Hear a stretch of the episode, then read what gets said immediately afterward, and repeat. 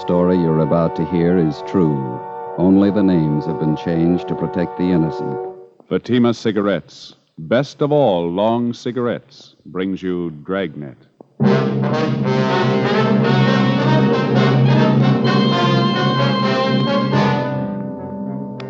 You're a detective sergeant. You're assigned to homicide detail. A small boy is reported missing from his home. His age, nine years. Foul play is suspected. Your job, find him.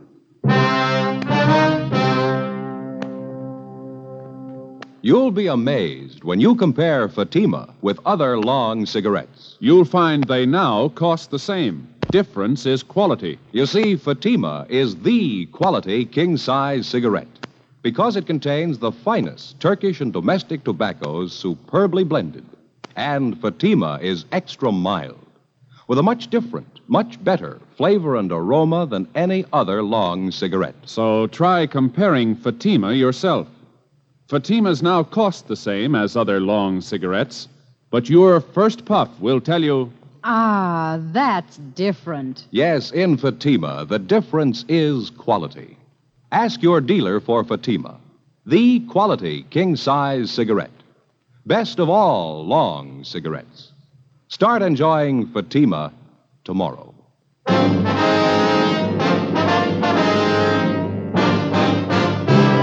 Dragnet, the documented drama of an actual crime.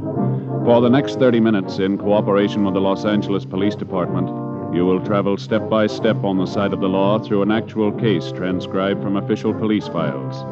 From beginning to end, from crime to punishment, Dragnet is the story of your police force in action. Was Thursday, December 22nd. It was cold in Los Angeles. We were working the night watch out of homicide. My partner's Ben Romero. The boss is Thad Brown, chief of detectives. My name's Friday. I was on the way into work, and it was 3.55 p.m. when I got to room 42. Homicide. Hi, Joe. Ben? Well, here's the file on the Webster case. Have all the follow-ups been made? Yeah. I'll get it. Homicide Friday. This Levinson unit 113J. Got something for you. Yeah, Harry, what's doing? Uh, Doherty and I are out here on Collis Avenue, 4656, trying to track down a nine-year-old boy. Yeah, what's the story? The kid's missing, suspicion of foul play. How long's he been gone? About two hours. Looks like a job for homicide. How'd he figure? The kid was last seen playing in the backyard of his home. Yeah? We checked over the yard. Did you find anything? Bloodstains, lots of them. They look new. Ben and I left a message for Chief of Detectives Thad Brown. Then we went over to the crime lab, picked up Lieutenant Lee Jones, and drove out the Arroyo Seco freeway to Collis Avenue. It was an average neighborhood. Number 4656 was a one story green stucco residence situated on the corner of Collis Avenue and Harrison Drive. Beyond the backyard was a tract of undeveloped land covered with scrub oak. Harry Levinson from Highland Park Juvenile was waiting for us in front of the house. Let's back this way, fellas. Coming, Lee? Till I get my bag. Uh, who notified you that the boy was missing, Harry? The mother said she went out to do some Christmas shopping about 11 this morning, left the boy home. Mm-hmm. She came back about 2 this afternoon. He was gone. What's the name? Johnstone. The kid's name is Stanley, nine years old. Mm-hmm. Was this gate open like this when you got here?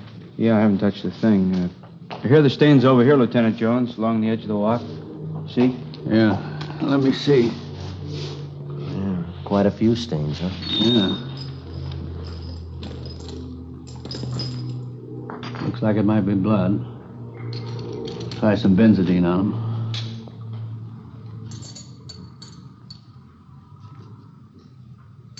There we are. See what happened. Where's the kid's mother now, Harry? Yeah, in the house. Doherty's talking to her. Did you talk to any of the neighbors? People next door, the ones on this side. They couldn't tell us anything. There it is, fellas. Yeah, Lee. These spots I covered with benzidine, they're turning blue. Bloodstains, all right. You can't say definitely whether it's human or animal blood. Mm-hmm. Do you have to go back to the lab to run it through? Yeah, biological precipitant test. Hand me one of those glass files from my bag, will you? Yeah, sure. Okay, here you go. Thanks. Scrape some flakes off for a test. Yeah, There we are. How soon can you tap the blood for us, Lee? Precipitant test won't run more than 20 minutes. It'll take three or four hours to run a blood grouping, though. That's it. Anything else you want to check? Levinson? Anything else? Oh, yeah, uh, right here in my handkerchief. Empty shell. That marker over there by the rose bush? That's where I found it. From a 22, huh? Yeah, might tie in, might not. Mark it and dump it in this envelope, will you? Mm-hmm. There you go. There you go. Did you get out a missing broadcast on the boy, Harry? Uh, Doherty did about a half an hour ago. Here's a description here. Thank you. Will Mother know about the bloodstains? No, we didn't tell her. She's worried enough already. And she has no idea what might have happened to her boy, huh? No more than we do. She checked all her friends and relatives. We're covering the neighborhood. No trace so far. Not much to go on. Bloodstains, empty cartridge. Yeah, it could mean a hundred things. Any ideas, Friday? Just one, and I don't like it.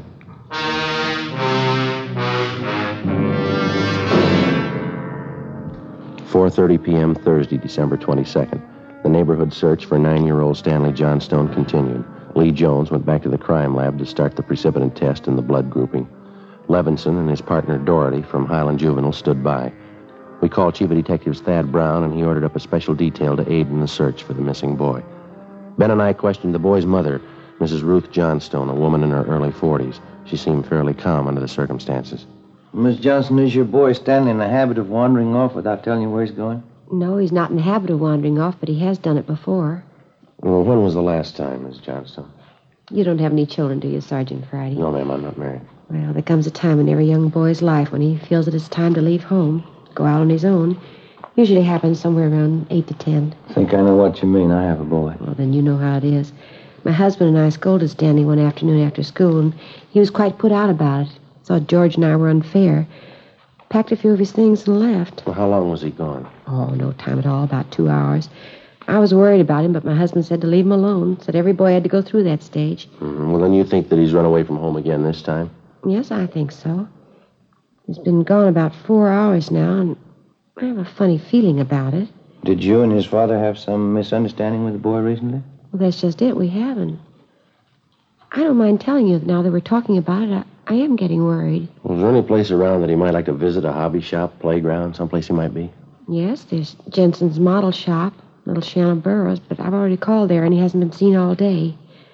I've called all his friends and they have no idea where he is either. Well, we'd like a list of all of his friends and the places that he was known to frequent. Yes, all right, I'll give them to you. Where do you suppose he is? Where's your husband now, Miss Johnson? At work. George works for the city. He's a fireman. What house is he stationed at? Engine Company 12. He's working the A platoon. He'll be home tomorrow morning. I haven't told him Stanley's gone. Well, is there any chance that the boy might be down at the firehouse with his father? No, he seldom goes down there anymore. No, I don't think he's there. Uh, I'm awfully worried. May I call my husband? Well, certainly. Go right ahead.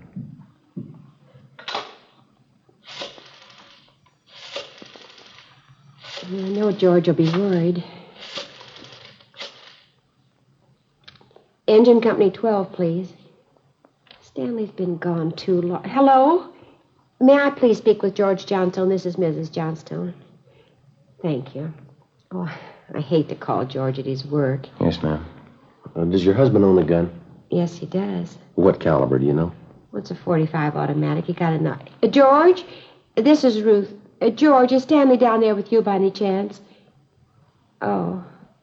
No, I can't find him anywhere. He wasn't here when I came home from doing my shopping. There are two policemen here.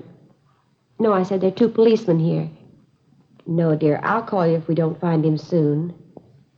All right, dear. Yes, you too. Goodbye. I didn't think he'd be with George. At 45, is that the only gun in the household? Yes? Why are you asking about guns? Has anything happened that you're not telling me about? No, ma'am. Just routine checking. We'll have to take a look at that 45 if you don't mind. Maybe I should tell you we do have another gun in the house, but it's all wrapped up. George bought it for Stanley's Christmas present. What if we could see it, please? Yes, well, will you have to unwrap it? Yes, ma'am, I'm afraid so. It's in the closet. I think I can reach it. We had to hide it. Let me see. Well, here's the paper it was wrapped in. Stanley must have found it. It's gone. You see, here's the gift card and the box the gun came in, the rifle. Mhm. I wonder if I could look at that box, ma'am. Thank you. How about it, Joe? 22 caliber. Thursday, December 22nd, 5:15 p.m. It was getting dark. The search for the missing boy continued. We checked the list of Stanley Johnstone's friends. None of them or their parents had any idea of his whereabouts. We talked with Levinson again. He'd been in touch with the detail combing the neighborhood. They'd found nothing. We went down to Collis Avenue and 10th Street, service station on the corner. One nickel, Joe? No, I got one. Will you watch for Thad? Yeah. Mm-hmm. Okay.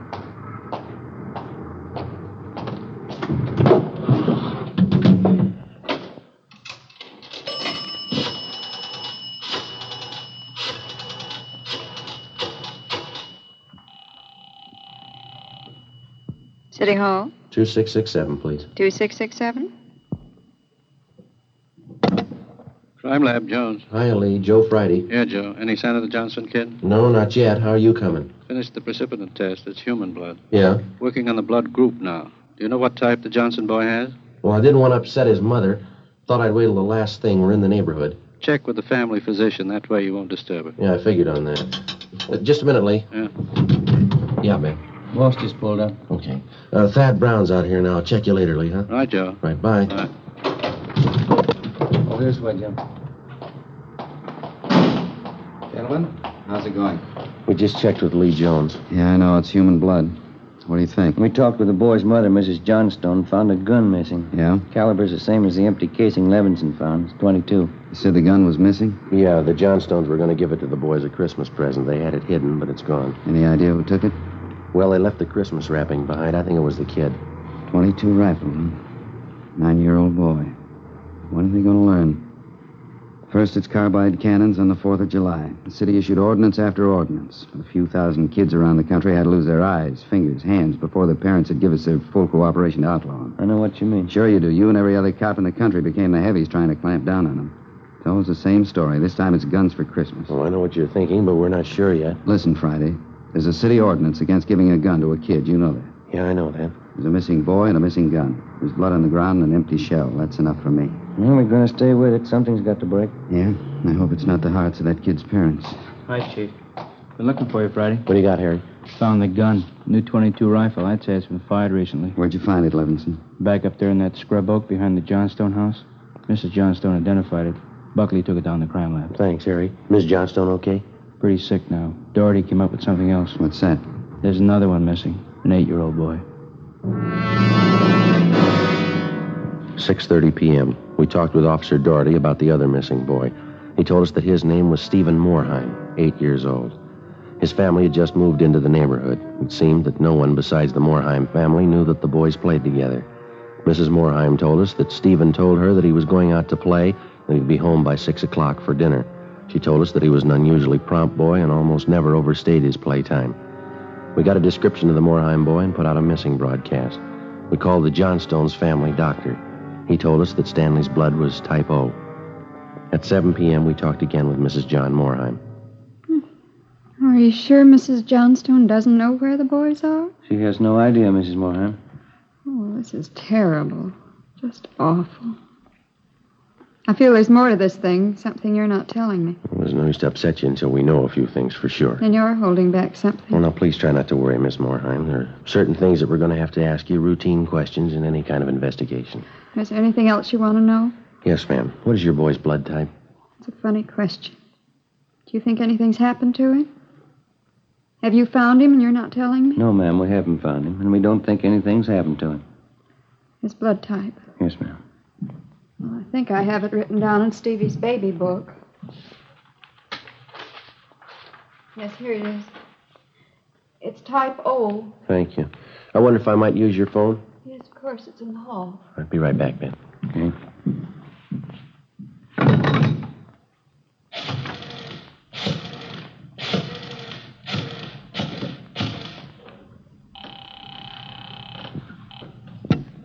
City Hall, Uh, 2667, please. 2667. Crime Lab, thank you. Hello, Ray. This is Joe Friday. Is Lee there? Just a minute, Joe. Take two, Lee. Jones speaking. Checking back, Lee. Did you get the blood types on the two missing boys? Yeah, both type O. So were the stains, Joe. Type O.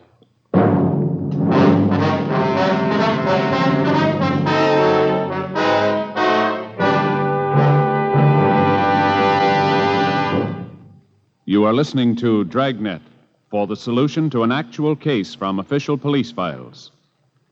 Now, here's a real solution to many of your Christmas shopping problems. If your friends smoke long cigarettes, give the best of long cigarettes. Give king size Fatima. You see, Fatimas now cost the same as other long cigarettes, but in Fatima, the difference is quality.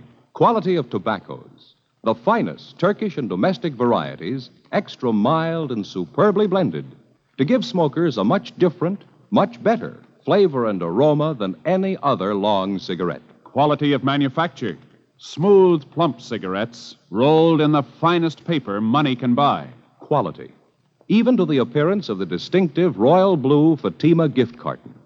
Christmas wrapped and carefully sealed to ensure Fatima's rich, fresh, extra mild flavor. Remember, Fatimas now cost the same as other long cigarettes, but in Fatima, the difference is quality. So this Christmas, give your friends the best. Give Fatima, the quality king size cigarette. Best of all long cigarettes.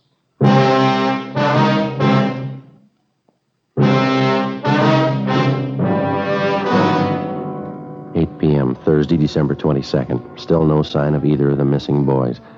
Chief of Detectives Thad Brown went back to headquarters to direct the search from there. He dispatched another detail of 50 men to aid in the hunt for the missing youngsters. 8.30 p.m. It was getting colder. The citrus growers were warned to expect a freeze. We went up the block to see Mrs. Johnstone. Her husband had quit work early and returned home. We talked with him. He could tell us nothing more than we already knew. We still had not informed either of the families about the bloodstains in the empty cartridge casing, which had been discovered in the backyard of the Johnstone home. It was more than possible that they had a right to know about our findings, but Ben and I felt there was no cause to add to the distress of the two families at this time. If the two missing boys were found alive and well, then the bloodstains and the cartridge would be of no concern to the relieved parents. At 8.40 p.m., Ben and I left the Johnstone house and went to the home of Mr. and Mrs. John Moorheim. Miss Moorheim, you said your husband worked at a market. Yes, he telephoned about 15 minutes ago. Said he was closing up right away. He'll be here any minute. Do wish Stevie would call, come home. It's so cold out tonight. All he had on was a thin cotton jacket. We'll try not to worry. We're doing everything we can. He'll be all right. Uh, Stevie's father's such a sensitive man. He and the boy are so close. I know he's terribly upset. Now, you're sure there's no place that you might have forgotten, someplace where the boy might be? No, no place. No. If anything's happened to the boy, it'll just kill John. Now, You sit still. I'll get it, Miss Moran. Joe, Yeah, Harry. the Johnstone kid, he's been found.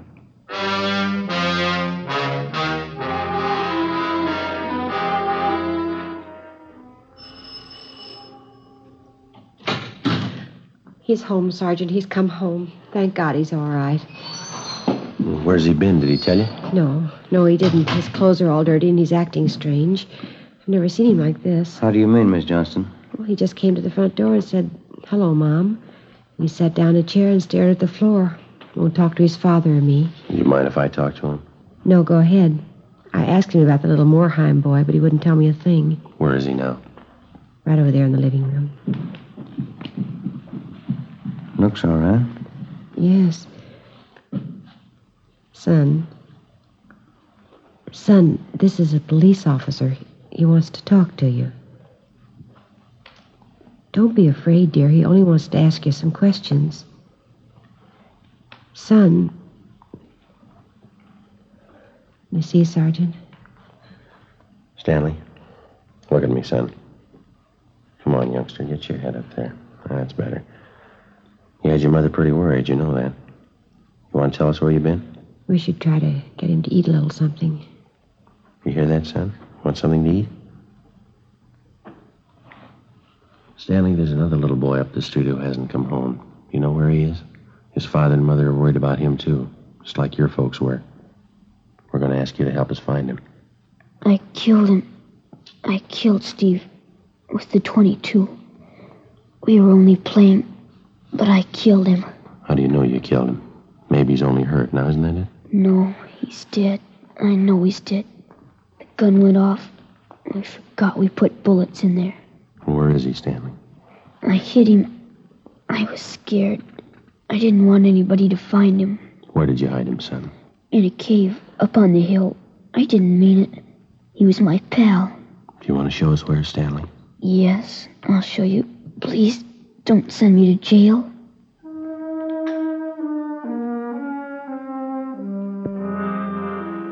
Nine fifteen p.m. Thursday, December twenty second. Nine-year-old Stanley Johnstone led the way up the hill behind the backyard of his home. He showed us the wagon he moved the body in. His father came along with us.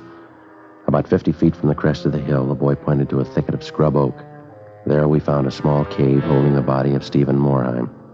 There was a single bullet wound in his chest just below his heart. He was dead. We covered the body. Stanley, how did it happen? I knew my folks were going to give me the gun for Christmas. I knew where it was, and I got it. There was a box of bullets with it. Were you pointing the gun at Stevenson? No, sir. No, sir, I wasn't. It was Steve's turn to play with it. I was chasing him. He tripped over that stump there and he fell. Gun hit him in the stomach and it went off. Well, why do you think you killed him if you're telling us the truth? I'm telling the truth. Honest, that's the truth. Well, I believe you, son, but why do you think you killed him? It was my gun. Stevie'd still be alive if I didn't go and get it. Should have waited till Christmas. It's all my fault. Well, Where have you been all this time? In the cave with Steve. What were you doing in there, son? I was praying. I was praying for God to make him alive again.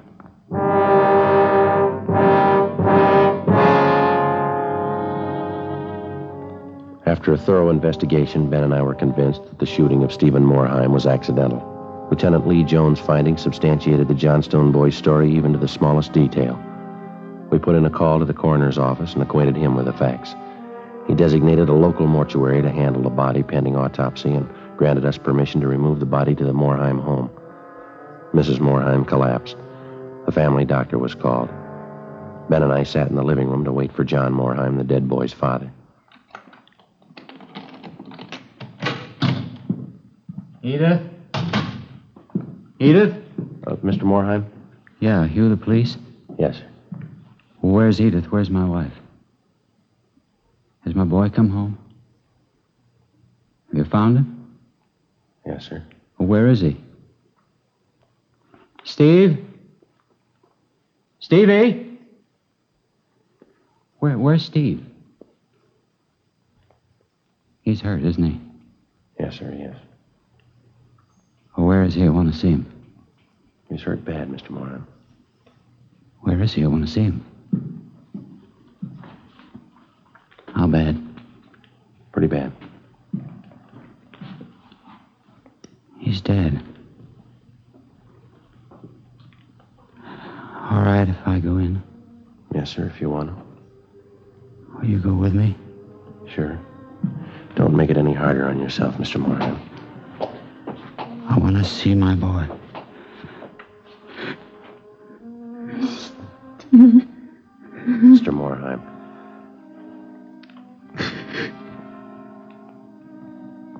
Stephen.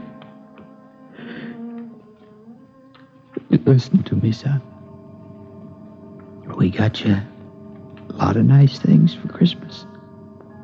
Everything you wanted. Got you the three new cars for the train. That one with a searchlight on it really works, son. Got you that new switch you wanted. A lot more track. Oh, now you can have a big layout. And you know that new baseball mitt we saw? I got it for you. The cowboy outfit you want. I got it. Mr. Morheim. Come on, you. What happened? It was an accident. He was playing with a Johnstone boy up the street. Playing with a gun. It went off. What was the other boy's name? Stanley Johnstone. It was an accident. Mr. Morheim, where are you going? I want to see that boy. We had no idea what the dead boy's father had in mind. We didn't feel that we should try to restrain him. We went along with him up the street to the Johnstone home.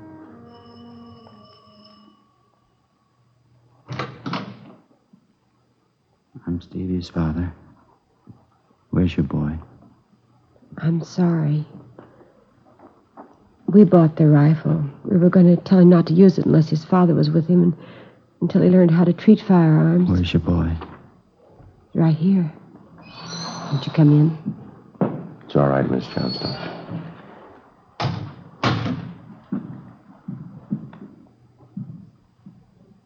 You're the boy that was with Stevie? Yes, sir. What's your name? Stanley.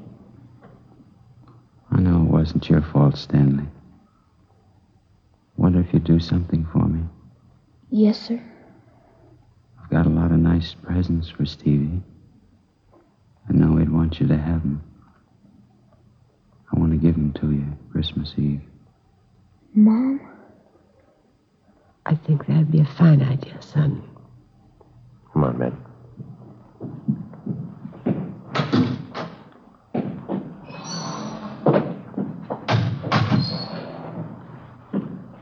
Well, what's it all prove, Joe? You don't give a kid a gun for Christmas.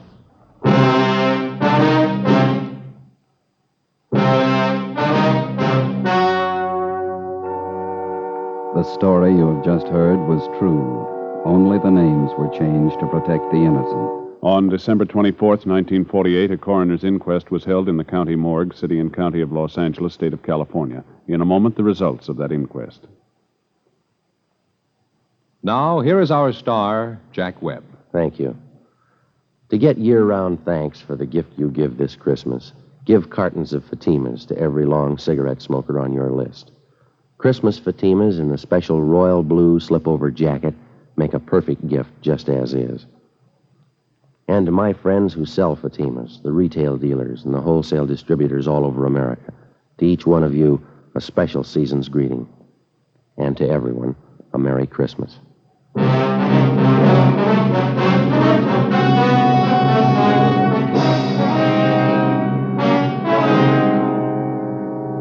At the coroner's inquest, it was officially recorded that Stephen Morheim's death was the result of an accident. Stanley Johnstone was absolved of any legal responsibility for his friend's death.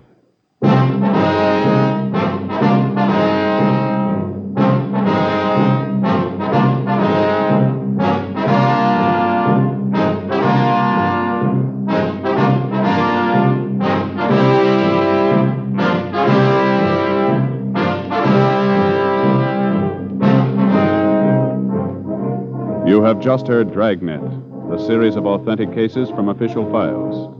Technical advice for Dragnet comes from the Office of Chief of Police W.H. Parker, Los Angeles Police Department.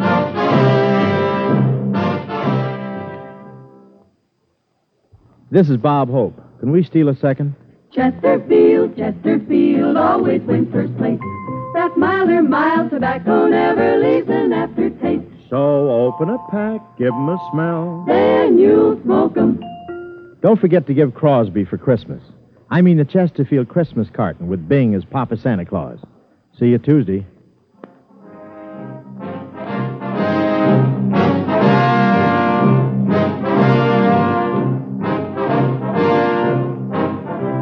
Fatima Cigarettes, best of all long cigarettes, has brought you Dragnet, portions transcribed from Los Angeles.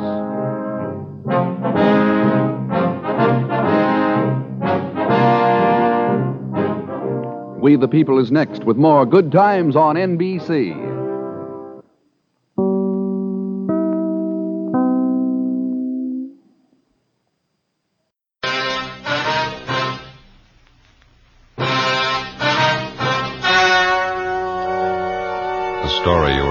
Hear is true. Only the names have been changed to protect the innocent.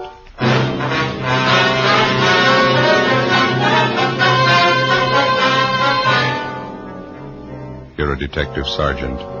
You're assigned a missing persons detail. A wealthy businessman in your city drops from sight. There's no trace of him. There's no apparent reason for his disappearance. Your job, find him.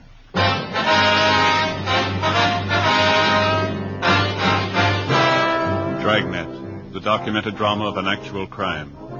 For the next 30 minutes, in cooperation with the Los Angeles Police Department, You will travel step by step on the side of the law through an actual case transcribed from official police files. From beginning to end, from crime to punishment, Dragnet is the story of your police force in action. It was Saturday, February 6th. It was foggy in Los Angeles. We were working the day watch out of missing persons.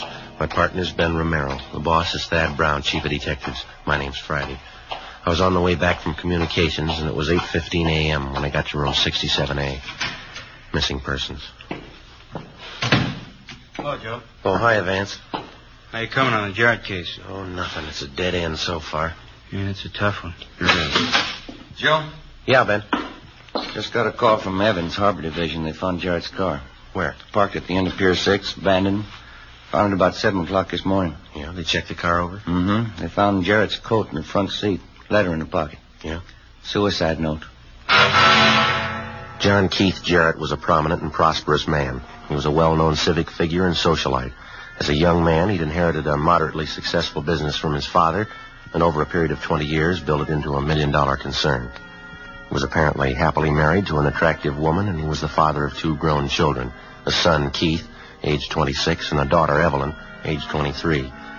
According to his friends, business associates, employees, and advisors, there was no logical reason for Jarrett taking his own life. The letter found in the abandoned car on Pier 6 was brought downtown and the handwriting checked. It matched perfectly with the other specimens of Jarrett's writing. There was no sign of the gun which Jarrett was supposed to have carried. 9.35 a.m. Ben and I drove down to San Pedro, boarded police boat number one, and joined with officers Brett, Hanby, and Tretter in a two-hour search of the area around Pier 6. We found nothing. 11.40 a.m. The launch headed back for the dock.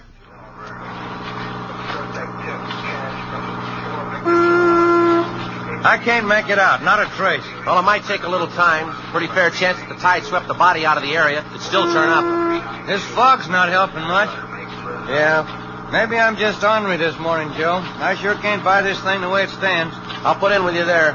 Jarrett disappears Thursday night after work. His car doesn't turn up till this morning. If he made up his mind to jump off the pier, why'd he stall around an extra day and a half? I don't know. How about Miss Jarrett? When's she due back? She's flying in late tonight from Sacramento. We can check her in the morning. Oh. Now, looks like we're just about in. Yeah. Well, the crime lab ought to be through checking the car, huh? Yeah, just about, yeah. These boys on PD1 sure can handle this thing, can't they? Sure can. Well, I'm going to call in from the phone on the dock. You want to stand by here a minute? Okay, watch your step there, Joe Slippery. Yeah, all right.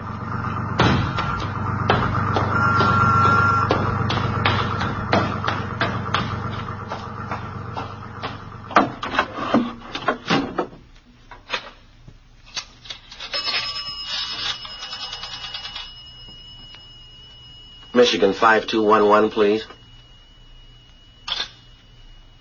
All right. Crime lab, please. Hi, Lee. Joe Friday. Did you look over that car? Mm-hmm. Where? Oh. Yeah, we'll check with you. Right, thanks.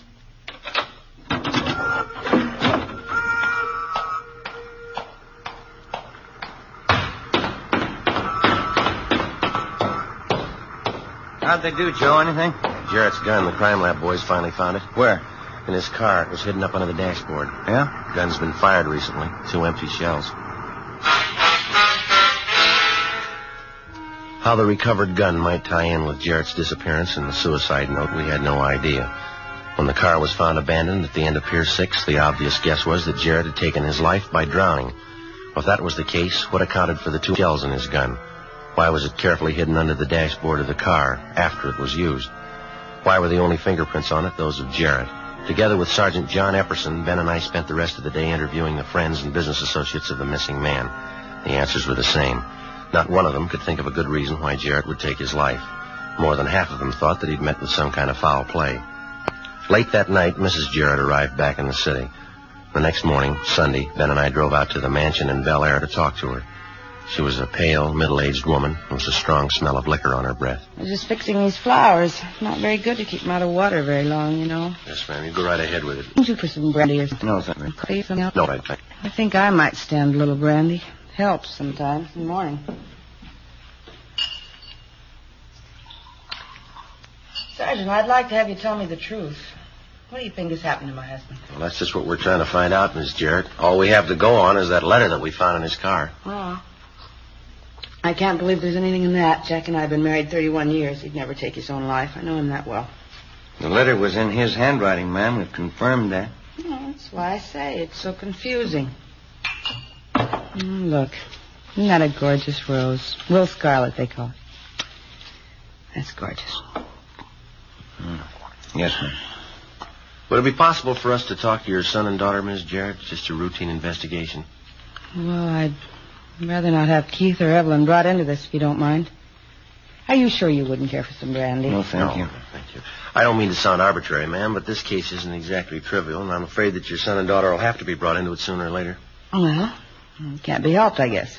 If you like, I'll give you their addresses. Keith lives in Hollywood, and my daughter Evelyn has an apartment near Malibu. Either one married? Both single now. Evelyn's been divorced. Mm-hmm. Any trouble between you and your husband? I mean, any recent arguments? Yeah? Hmm. Not recent, no. We didn't get along too well, that's all. When you don't think any family trouble could account for Mr. Jarrett's disappearance, huh? I don't think so.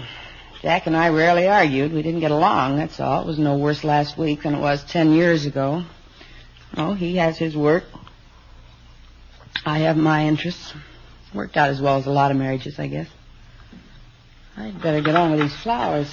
No offense intended, ma'am, but you don't seem too disturbed by what's happened. Suicide note and all. No? Mm, Yes, I don't. You don't think this marriage trouble that you mentioned a little while ago could lead to your husband's suicide? Oh, it didn't mean that much to Jack. Good or bad, his family never meant that much to him. Oh? Mm. It was always the company, business, making money. We never worked out. Jack didn't care about having a real family. It didn't mean that much to him. He wrecked everything I ever wanted. I won't bore you with the story. Do you know of any business troubles that might have upset him? No. Jack never discussed business with me. He had his own interests. The children had their own interests. I guess I have mine. Ma'am? I drink, Sergeant. It's something to do. I drink every day in the week. I drink quite a bit. It's only been since the children left. Yeah, blame them. Jack didn't care. Guess I don't care myself anymore. We never were a family. Do you know if your husband's seen your son or daughter recently? Oh, he never visits them. He never had anything in common with them. And you still don't think that this trouble has any connection with what might have happened to Mr. Jarrett? huh? Mm, Maybe. I don't think so. Doesn't seem to matter that much to me. How do you mean?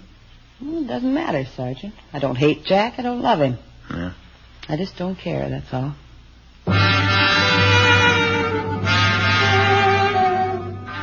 Before we left the Bel Air mansion, we got the addresses of the son and daughter and showed over Miss Jarrett's room. No leads. 1 p.m. Ben and I drove down to Malibu to interview the daughter, Evelyn Jarrett. She lived in a small, modernistic cottage bordering on the beach. She was attractive and well dressed. At the age of 23, she'd been twice married and twice divorced. She sat on the sofa filing her fingernails while we talked to her. I don't mean to be rude, Sergeant. I have a date at 2.30. I don't want to be late. We'll try to make it as quick as possible, Miss Jarrett. We talked to your mother this morning. She told us you haven't seen too much of your father the last two years. Yes, that's right. None of us were ever really close to him. Well, when's the last time that you saw your father, Miss Jarrett? Well, up until last Thursday night, I hadn't seen him for about five months, I guess. Oh, you saw your father last Thursday night, was it? Yes, he called me that afternoon, and said he wanted to have dinner with me and my brother Keith. Did you have dinner with him? Yes, a little Spanish place out on Melrose. Keith was late as usual. Wasn't that pretty unusual for your father, having you and your brother get together with him for dinner? It didn't happen very often. Mother probably told you about that. Well, how did he seem that night? Did you notice anything unusual about him? No, he was pretty much the same as always. Asked Keith and me how we were getting along, if we needed any money. He didn't mention anything about leaving the city, going on a trip, maybe? No, he didn't. We had dinner, a few drinks, then I left. What time was that, Miss Jarrett? A little after midnight, I think. Well, Keith and my father stayed on. They said they were going to have a few more drinks. I see.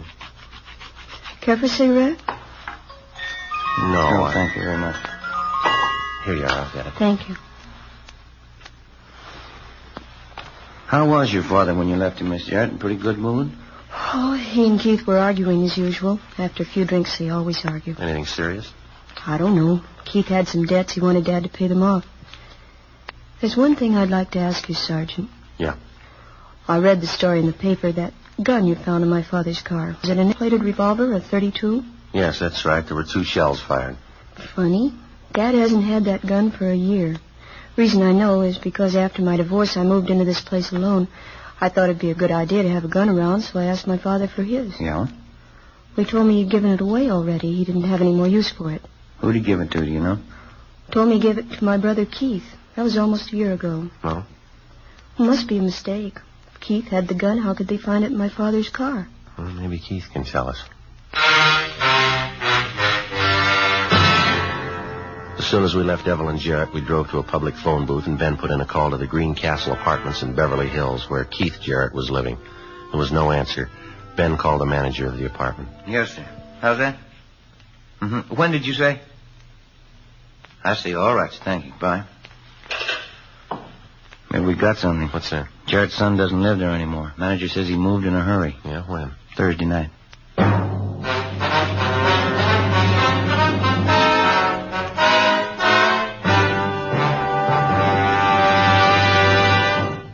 You are listening to Dragnet.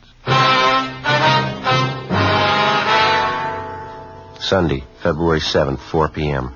Ben and I drove to the apartment vacated by Keith Jarrett and checked it over. No leads. We called Mrs. Jarrett and her daughter Evelyn. They had no idea of Keith's whereabouts. Mrs. Jarrett suggested that we call a fashionable tennis club out in Hollywood to which their son belonged. There they told us that Keith Jarrett was scheduled to play in a tournament match on their courts the following morning. Monday, February 8th, 10.30 a.m. We checked in at the tennis club.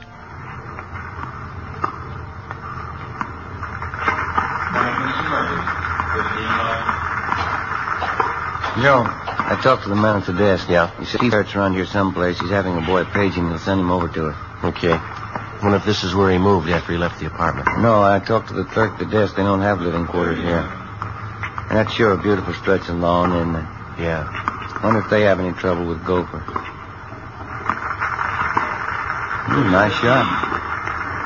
My name's Jarrett. You gentlemen looking for me? Oh, yeah. Police officers, Jarrett. We'd like to talk to you a few minutes if you don't mind. No, not at all. Uh, have a match coming up. Uh, yeah, I got time. What can I do for you? It's about your father, Jack. We've been assigned to the case. Thought you might be able to help us out. Oh, yeah. I'll glad to tell you anything I know. Figure suicide. Kind of unusual. We haven't spent much time together the last couple of years. My father and I didn't get along too well. Well, How did he seem to you Thursday night? All right? Yeah, pretty much the same as always. We ate, had a few drinks. That was about the size of it. What time did you leave the restaurant, you remember? Oh, one, one thirty, I guess. Did your father leave with you? Yeah, that's right. We drove to my place for a nightcap, talked a little, and then he left. What'd you talk about, do you recall? Same old thing. Tried to argue me into taking a job with a company. He's been trying to sell me on it for years. I never could see it. Let's see. What kind of work do you do now, Jack? Tennis. How's that? I play tennis. Follow the tournaments. I like it pretty well. My father never could see it. He calls this tennis bums. I see. And you don't have a regular job that you work at? No, that's what we always argued about. I like tennis, though. I Figure if you've got the money and you don't have to work, you might as well be doing something you like. Hey, you fellas care for a stick of gum? No, thank you. No, no, thank Excuse me. You know, I've been doing pretty well since I strengthened my backhand. I'm seeded fourth in this tournament. That's uh, so. Oh. Pretty good life all in all. A lot of fresh air. Nice looking girls around. Good class people. Mm-hmm. You still live in town, Jack? A friend and I rented of Hollywood. Just moved there. When'd you move? Sometime last week. Why? Thursday night? Yeah, that's right. Thursday night. Is that supposed to mean something? You left pretty much in a hurry, didn't you? I guess so, yeah. Mind telling us why? Look, uh, let's go back in the lounge. Yeah, okay.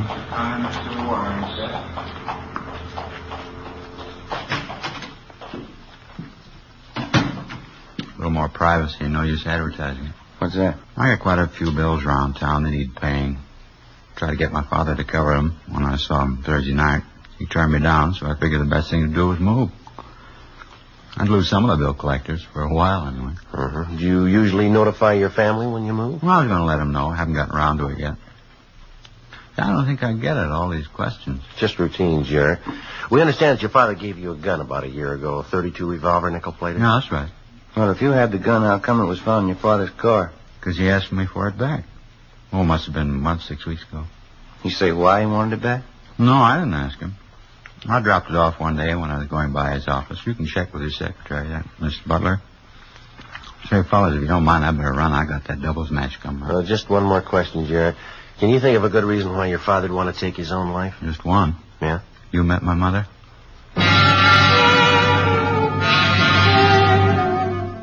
During the next three weeks, besides checking on dozens of other missing persons calls, we continued pushing the search for John Keith Jarrett. One by one, we eliminated the possibilities. Jarrett's personal physician told us that after a recent examination, he considered his patient to be in sound physical and mental health. We rechecked Jarrett's business rating. His company was in excellent financial condition. His bank statements were gone over. Nothing showed there. We talked to Jarrett's lawyer. He could think of nothing to account for his client's disappearance or possible suicide. We went back and retraced our steps. Outside of the gun found in Jarrett's car, which tied in with nothing, there was no hint of fuck involved. Two months went by. We kept pressing the search. We got nowhere. Thursday, April 11th, I had lunch at the Federal Cafe, and then I took our car, 80K, to the police garage for servicing. 1.15 p.m. I checked back in at the office. Joe. Hi. Got something. Yeah? The Jarrett case. This kickback just came through from Washington. Oh, let me see. Here, look here. Right here you go. Walter John Mitchell, Port Santa Tomas.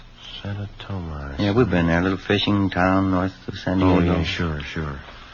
Walter Mitchell, small boat operator, applied for a Coast Guard pass March 18th. Mm, let me see. Check the fingerprints on Mitchell's application. Found to be the same as fingerprints on missing persons bulletin. Well, how about that? Guess we made it. John Jarrett, Walter Mitchell. Same man, huh?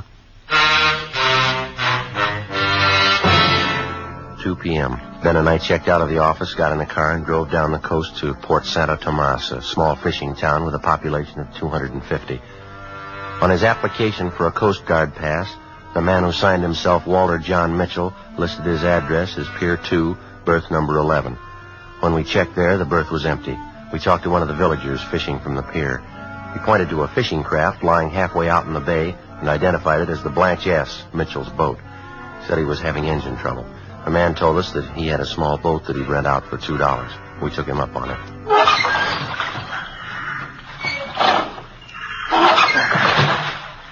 Sure hot down here. Think I'll get rid of this coat. Yeah, it's a good idea. Yep. I'll give you a hand there. Thanks. Yeah. Oh, it's sure a long pull.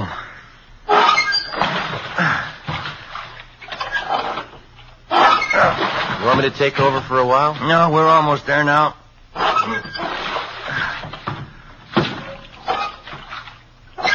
Yeah, easy now. We're coming alongside here. Yeah, all right. That ought to do it. Mr. Mitchell? Walter Mitchell? Yeah, yeah, coming. Who is it? Police officer, sir. Like to talk to you if you have a minute. Oh, all right. Come on aboard. Hold it steady there. All right, I got it. Go ahead, Ben. Yeah, all right. Look, what's it? Oh, you better grab hold of my hand. Yeah, all right, thank you. Uh, tie up and climb aboard. Yes, sir. Thank you. Come on up forward, officer. Thank you. My name's Romero, sir. This is my partner, Sergeant Friday. How do you do? How do you do, sir? Yeah, here we are. You can sit on that hat cover if you like. Clean. Scrubbed it down myself this morning. Oh, that's fine. Thank you, sir. Beautiful day, isn't it? Nice warm sun. Look at that. Water's clear as crystal. Good life out here, officer. Yes, sir.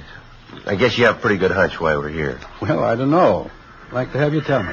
Well, your real name's Jarrett, isn't it? John Keith Jarrett? Yeah, I thought so. I've been halfway expecting it. Tell me, how'd you find it? Your application for a Coast Guard pass. Checked the fingerprints on it. Well, yeah, but you didn't have anything to compare them with, did you? Well, when you applied for that permit to carry a gun, we got a set of your prints. They went out with the missing persons bulletin on you. Oh, yeah, I forgot.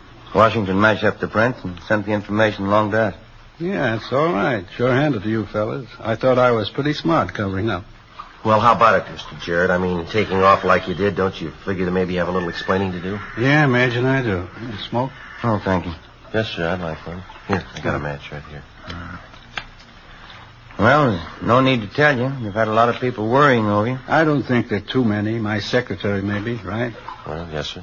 Look, I realize you men know your business. I know I don't have to remind you, but I just like to make it clear. What's that? I know a little bit of the law, and I want you to understand this. If you should tell anyone where I am, I'd consider it an invasion of my personal rights, okay? Any way you want it. Maybe you can't figure out my disappearing the way I did, but I think uh, you know that legally I've done nothing wrong.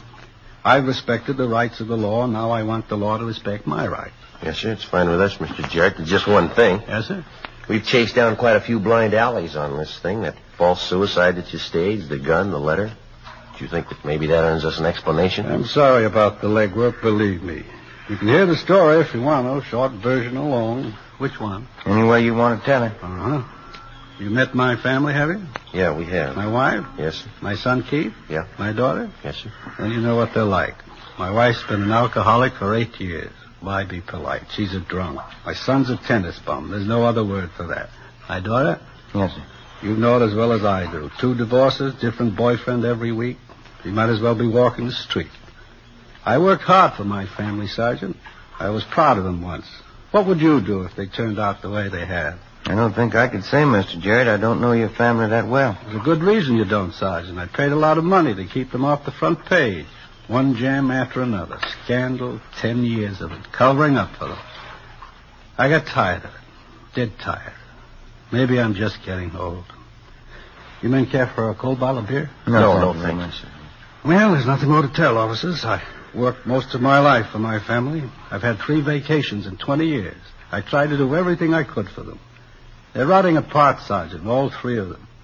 I didn't want to stand around and watch them rot. That's why I left. I see. They each have their own trust fund. They'll be taken care of. Yes, sir. Well, I guess it's none of my business, Mr. Jarrett, but do you think that you might have been to blame, maybe? Your children, I mean? I don't know. Maybe. If I made the mistakes, I guess I'll pay for them. It's not much fun changing your life when you're 52 years old. Gets lonely sometimes. Pretty lonely. Well, what are you going to do now, do you know? Ooh, sail around, I guess. Take the Blanche S. down to Mexico, all round, do some fishing. It's lonely sometimes. I'll get used to it. Say, you men wouldn't like to stay on board for dinner, would you? I'm even learning to cook. No, thank you, Mr. Jarrett. Guess we better start getting back, huh, Joe? Yeah, yes, we have. Well, thanks very much for dropping by, officers. Sorry about that extra legwork I caused you. Oh, oh, here. What's this? Two dollars for the rent of the rope. Glad met you, Jarrett. Good to you. Same to you, Friday. Goodbye. Bye, Goodbye. Mr. Uh, watch your step there now. Yes. Yeah, we got it all right, I think. Okay, Joe, come ahead. All right. Passed off your line, boy. Okay, thanks, Mr. Mitchell. Goodbye. Goodbye. Good luck, gentlemen. Good luck to you.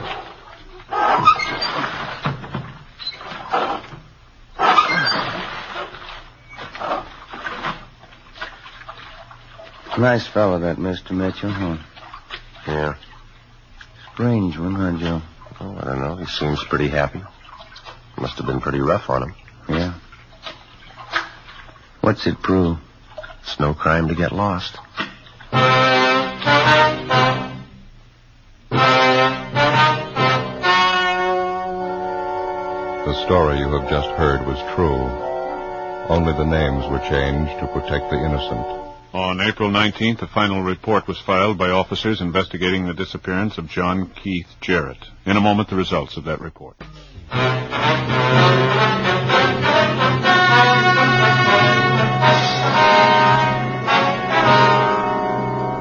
After a complete investigation by officers into the case, it was found that John Keith Jarrett had acted within his rights. Legally, for the officers to disclose his whereabouts would have constituted an invasion of privacy. Three years ago, unknown to his family or friends, John Jarrett died and was buried anonymously.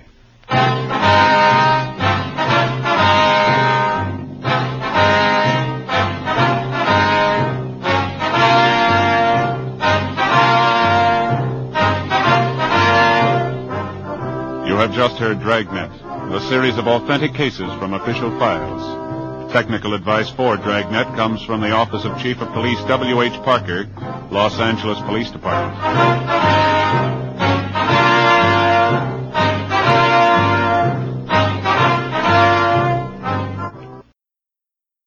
Save big money when you start your next project today at Menards. Check out our great selection of garage and utility lighting options in stock, ready to take home today. We carry everything to help you illuminate whatever project you're working on. Shop garage and utility lighting products in store at your nearest Menards. You can also view all of our entire selection of lighting options today on menards.com.